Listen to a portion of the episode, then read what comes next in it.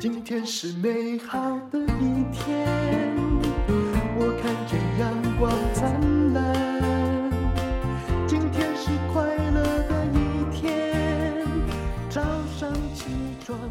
充满欢迎收听人生实用商学院。今天又请到了这位，我觉得啊，他是投信界最会讲话的一位哈，廖崇文，他是呃富华投信新金融商品部的副总。您好，呃，淡如姐好，各位听众大家好。因为最近大家都在买月配息的 ETF，所以我们就好好的来分析一下了啊。那我们之前也有介绍过高股息的月配息的，听说我们介绍的某一档产品啊，目前是台湾的已经呃那个规模不断的超越中啊、呃。你上次来讲的那个，你现在先把它和后续的募集趋势啊，还有发展报告一下。好，然后这档零零九二九，嗯它是台湾第一档台股高股息月配息的 ETF。嗯，好，我们在六月九号挂牌，结果它在挂牌的第一百三十三天，嗯它的规模就突破了九百亿，这是历史记录。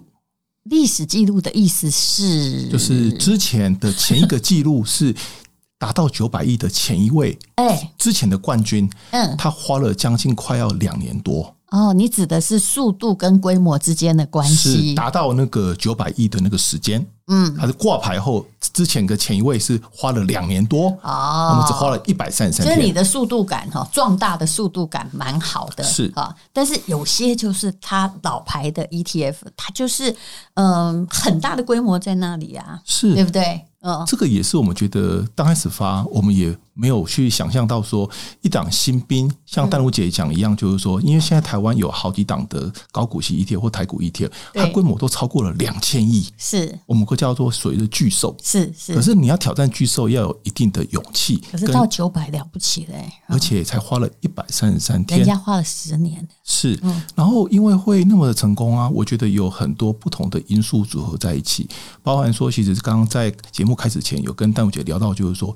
绩效，我觉得也是一个很重要的一个推升的角度。对，嗯，这绩效就跟商品的回购率一样，啊，你把你比起来比人家差，对不哈？是啊啊，人家就会觉得说，哎呀，这大家都看得出来嘛，简单数学，嗯因为早期的高股息 ETF，大家都有个诟病，就是它的股息虽然很好，可是绩效比大盘稍微弱了一些。不是稍微，哎，有的是看他的策略啦， 有的策略如果那只羊一直把肉割给你的话，那它真的到最后怎么跟三年前比起来价格一样？虽然你领了股息哦，你有赚呐、总额加起来，但是股价本身没有赚钱这。就是所谓的舍本取息的概念是。因为所以有时候我们在评估一个商品的报酬，最好是以总报酬为概念，就是你把股息都还原回来，我们看我们的总报酬到底表现好不好。嗯所以我们以前在讲说啊，早期的高股息，第一代的高股息，它的编制规则很简单。我就是去选取股息从高排到低，嗯不管我今天的股息是看过去的股息、现在的股息，还是去猜未来的股息，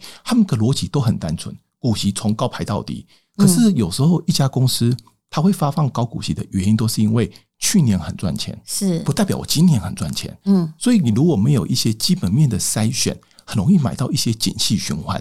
帮你解释一下，就好像之前的这些呃货运股嘛，哈，对，货柜的啦，还有那个之前有一个很著名的例子，就是统一超在卖土地，那一年就特别的好嘛。是啊可是你那时候敢在说，哇，他一次花了那么十几块，你去买这样对吗？没有，啊，你可能是在高档哦，你的呃洗领到了，但本金会跌呢。他是买到人生高峰的隔一年，因为刚好隔一年后他开始配高息，所以我们在九二九这个指数，它有一个很好的编制规则，就是它会去筛掉过去五年股息变异变动程度比较高的那十 percent。嗯就说你今天如果一家好公司，它过去五年的股息一般应该都要很稳定，嗯，可是如果你有一些景气循环股，它在某一年获利好高配息，它有可能它配息是忽高忽低。嗯所以你把那些忽高忽低的最差的那十趴拿掉之后，景气循环股的比重会大幅降低。嗯这就是我们之前诉求，就是说第二代高股息，它比之前更好的地方就是加入了一些基本面的筛选。而且第二代是去掉第一代它本身产生过的问题，是比如说它有时候有点死板，或者是有时候呃明明时代进步了，它无法更改它的策而且略，只选高股息，他们要考量基本面，是所以第二代加入一些基本面的筛选，其实本身光把景气循环给剔掉，其实就让本本身的绩效真的好很多。那为什么九二九啊？我觉得它会受欢迎。我们来分析一下。是，首先我觉得月配息哈比较诱人，但是我也要告诉我们的听众朋友，月配息不是说哈一块钱配你十二次哦，还是总共就是那些哦哈，然后配你十二次，只是你每个月可以领到。如果你再把它打进去的话，那你的呃也可以有复利效果啦，是不代表你可以把它花掉。嗯对我一直觉得高股息 ETF。不好意思，还是你花掉就没了哈，是嗯就没复利了嘛。所以我们的九二九从挂牌以来，还原席值的总报酬，嗯其实它本身从因为我们六月九号挂牌嘛，对呀、截至到昨天嗯才为止，才几个月而已啊、其实大概因为不到不到五个月，四个多月，其实它本身的这段时间的累积，这四个月累积的约当的年化报酬率，大概就是累积报酬率大概是十五个 percent，啊、然后大盘在这时间跌了一趴，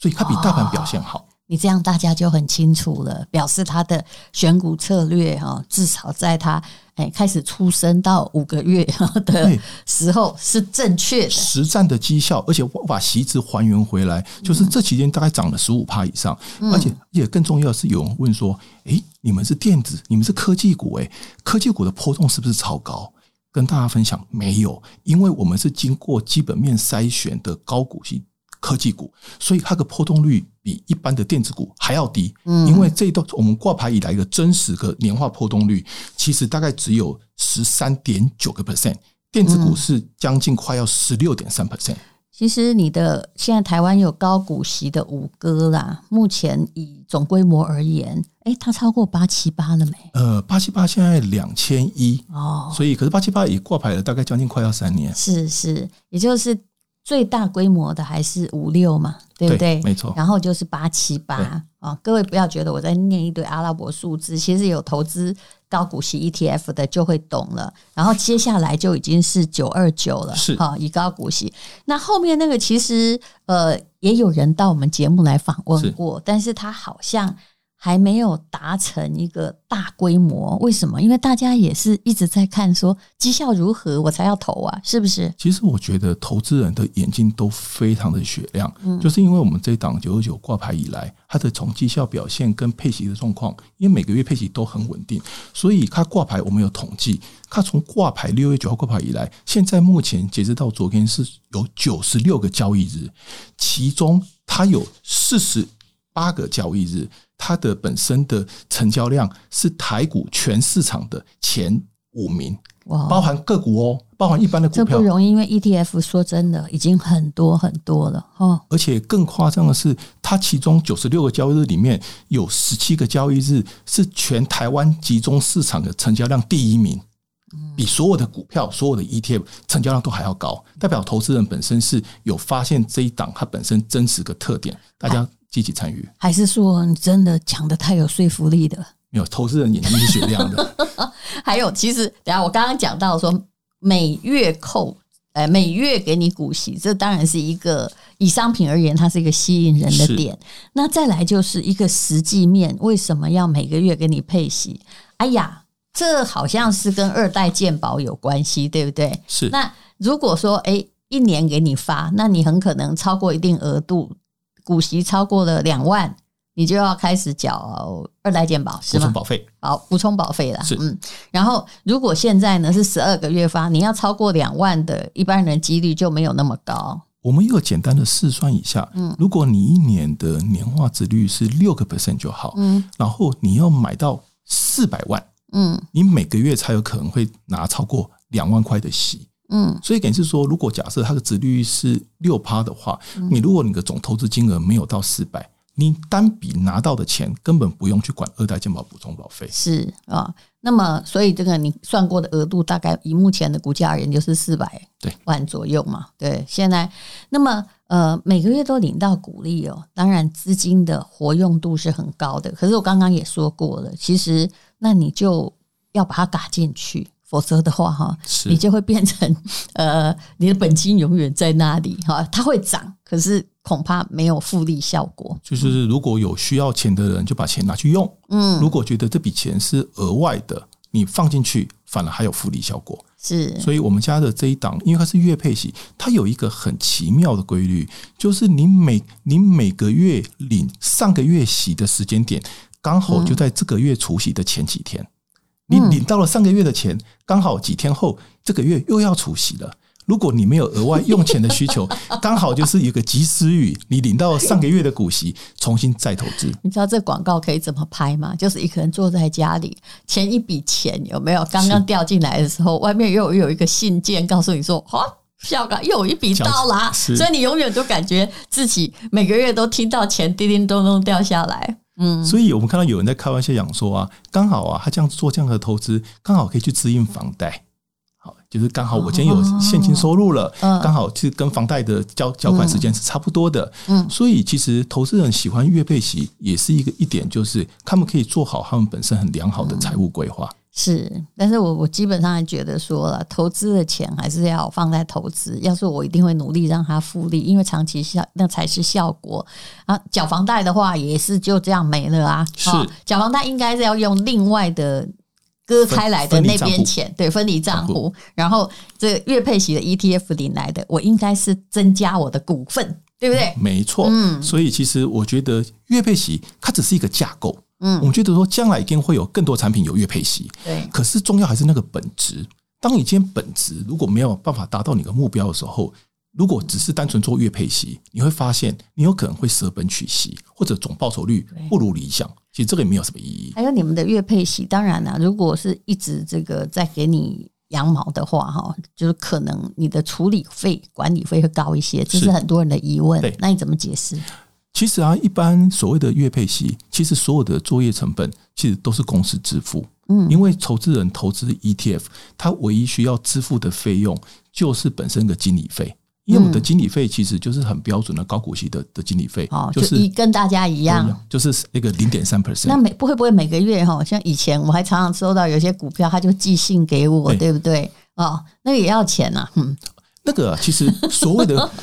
邮寄费啊，嗯这个都是公司吸收的。哎呦，那个邮费绝对不会从 投投资人那边拿到任何一块钱。有啦，投资人要需要支付一个费用，对，会费十块，哎哦，就是你每个月。可是反正一年一百二，不管你投多少，可是因为啊，我们现在有提供一个机制，就是可以用通信来变更它的收益分配账户。因为我们的保管银行是富邦银行嘛，所以如果你有富邦银行的账户，你把钱汇到富邦银行，这十块也省下来了。嗯然后我们在年底之前有机会，我们会去做。线上可以申请变更收益分配账户的一个机制，所以投资人其实用网络点选就有机会可以完成所谓的更改收益账户，这个连一百二都可以省起来。是，你看，我们就是因为我觉得本来的出发点也是，我们就不用那么缴冤枉的二代补充费用，缴那么多嘛是，啊，每个月就可以低于低费，希望它不要更改啦，变成那个。一年超过多少也要一起缴。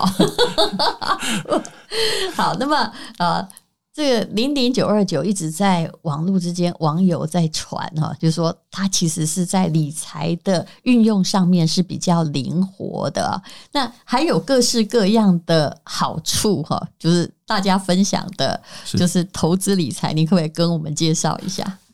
就是因为它本身零零九二九，它是兼具所谓的收益跟股息的一档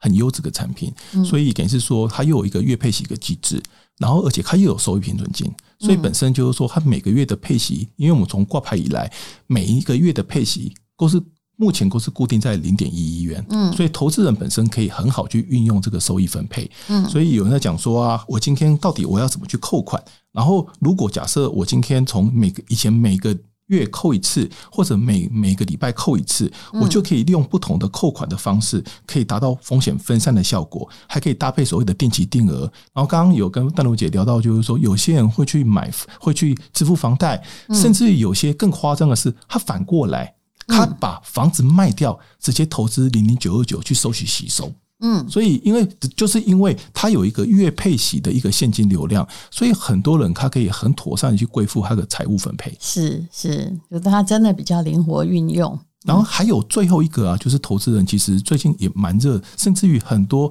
已经买九九的都有感受到，就是因为造市商本身在做造市的时候，他需要去借券去锁住那个利差，嗯所以等于是说他会有很庞大的借券借券的需求。嗯好，然后所以等于是说，有些人会发现就是说，哎，我的零零九二九，反正我买了只是为了收息，那我去设定做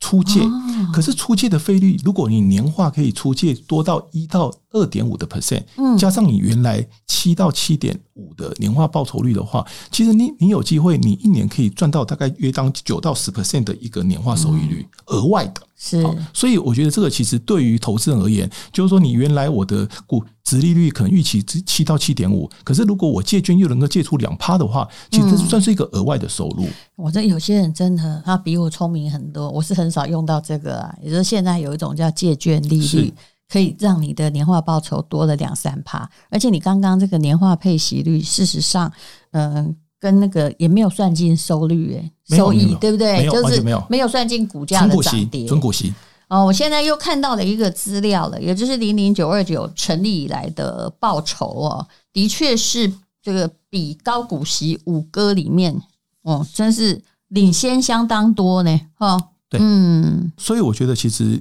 严格讲起来，就是说，那也是因为我觉得这是机制的问题，嗯就是说，因为本身就零零九二九，它是本身个选取的标的就是在于台湾最具竞争力的电子股里面去选，是是，然后再去选择一些基本面比较稳健，嗯所以我们不能说我们买会买到一些很多的标股，因为高股息本来是就不应该存在标股，对，可是投资人期待是一个比较稳健、嗯长期具有竞争力，而且股息相对比较稳健的投资我标的。们没有要喷射机，但我们要高铁，还是对要跑蛮快对的，然后可是这但稳定，要哎稳，定，要稳定。嗯这个是我觉得投资人投资高股息是最期待的一件事，就是成分股稳定，它的股价稳定，而且它本身具有长期的竞争力。因为公司没有长期竞争力，如果你刚好景气循环一来了，有可能本身被踢出本身的竞争行列，股价表现可能也不会太好。你刚刚讲的时候讲十五，我有点吓到。我在想说，事实上这段时间台湾的股市叫做不是那么的好，是因为又发生战争了嘛，又有很多不确定的因素出现。嗯，是，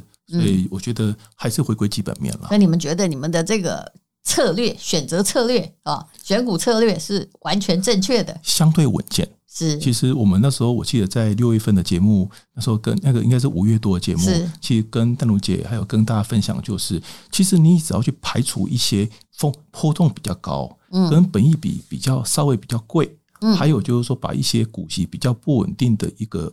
公司给排掉，嗯你某些程度上你可以去免除景气循环，好，那我还有一个跟这个月配息的 ETF 完全没有相关的问题要问你，因为金融市场真的是很诡谲的呀。尤其最近国际上事情很多，你真的千万不要以为哈远在天边烧不到你，因为这世界动不动就是一个蝴蝶效应，没错。浪会席卷而来哦，供应链也会发生变化。那么，你对于呃，如果以大趋势来看，年底到二零二四年年初，你个人觉得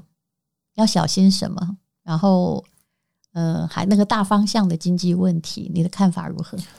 因为现在其实我觉得干扰全世全世界以前有两个变数，嗯一个是美国利率的变数，嗯，另外一个是国际的地缘政治。是然后做地缘政治从之前的中美到现在的中东，还有对俄罗斯，也不要忘了，我们也在地缘里面。我们也是 三大三大地缘的其中之一。所以其实地缘政治从大概两二零二零年开始，其实中美开始其实就已经埋下一些不确定的因子，是然后再搭配美国的升息。可是嗯美国的升息慢慢的已经看到了曙光，是，因为你说。呃，这个月它可能不是 FOMC 曙光了， 看到他的黄昏，就慢慢的，美曙国光还得了？美国应该也不见得他会敢继续升，他也升不了就我了。觉得那个升息已经升到黄昏夕阳那样的灿烂的，真的，因为以美国而言，他即便想升，他可能没有那个本钱继续升了。嗯好，所以这个就是说，因为你一旦升息，资金成本会提高，企业的获利跟估值就会明显它下会降制。造某一种萧条。是，然后这一块慢慢的，大家比较不用忧虑，反而是说地缘政治这一块的话，包含说那个俄罗斯跟乌克兰打到现在每每天每每日就不也不知道什么时候终止，但没有人在搞理性策略，你知道吗？现在就是好像大家都在做赌徒哈，是反正呃，嗯全部大家边缘策略嘛，嗯就，全部 all in 了。边缘策略加上以牙还牙、以眼还眼，就是现在的策略。 嗯，那个就是什么那个诺诺夫模式，看谁先退。哎好，我绝对不先退。不可能的，这些人都退不了，因为一退就代表我全部灭亡。对嗯，，包含这现在一个怎么中退现在的中东也是有点这种所谓的囚犯困是境，是，嗯，就以色列要不要打？他嗯可是问题是说我不打，他又说我就是算是全盘失败。当然，以以色列人，如果你被哈已经流浪几千年是，好不容易有个国家，我问你，你打不打？我也打呀，他嗯，他不打，他他会说，他说如果我不开火，我也是全面性的失败。是就全部被毁嘛，这那就是这个会牵涉到很多，包含像刚刚董姐的供应链，还有像物价、油价。其实这嗯个我觉得反而是现在全世界最主要的一个心理层面上的压力。不然你说早期像那个所谓的科技业的库存，慢慢也获得了去化，是需求也是在 AI 的需求看起来也很旺盛。嗯，可是这些供应链的问题、跟国际物价问题、跟油价的问题，嗯这个会让很多投资人，而且是资金举步不前。那嗯对我干脆就是说，那不然我就先把钱先放在所谓的货币市场基金，嗯先等待机会。嗯我相信现在很多人是在等待机会，嗯，因为其实现在最近也回档了一些。是的，但是你现在的等待有一个东西还在逼你嘛，因为美国它的高息会维持一段时间，其实通膨依然严重啊，是而且我们这里感觉好像已经觉得薪水不太够用，对对不对？现在整个欧洲，如果他拿的是中产阶级薪水，我的朋友都民不聊生啊了、对，只是说啊，通常啊，通膨要下降啊，有一个很有有一个很有效的方法，就是说让本身个全民众的消费力下降，嗯经济下滑，通膨某些程度上一定是供需所造成的嘛。当需求下降的话，通膨有机会就会下降，但是过程会很痛已苦。经很苦啦。是嗯，是的，所以嗯大家有时候有预料到说，如果万一将来美国的经济有一点下滑之下的话，其实通膨是有机会可以获得一些舒缓，是，但他们下滑呢，台湾不受到影响，也才有鬼。因为是靠出口的国家。是对的，好，非常谢谢廖崇文的分析。那么今天呢，讲的就是零零九二九的定期定额的投资啊，我们还是都不建议你，不管一个东西有多好，你 all in，那你确定那个是最好时机吗？还是很难定期定额来分摊风险比较好？其实像我个人，我也是喜欢用一个定期定额，就是是嗯我一个月能够扣越多次越好，因为我永远我连一个月扣一次，我都觉得还不够 分散。 你你果然是金融业的人，我觉得一个月扣一次，我比较嗯，感觉上我没有那么复杂的人生。像我现在，我个人零零九二九，我一个月就扣五次，哎呦，几乎是一个一个礼拜超过一次了哦你。是怎样用你们的 app 吗？没有，我是用那个券商的 A P P，哦，嗯它可以去设定一个月，我就让它扣五次。我在那个月里面的落点也非常的分散。就是你还有自己在操控的部分呐、对不对？但他是专业人士，我是劝大家一两次就可以了。哦，好，非常谢谢富华投信新金融商品部廖崇文副总，谢谢你。谢谢丹如姐，谢谢各位观众。投资一定有风险，基金投资有赚有赔。申购前应详阅公开说明书。今天是轻松的一天，因为今天又可以，今天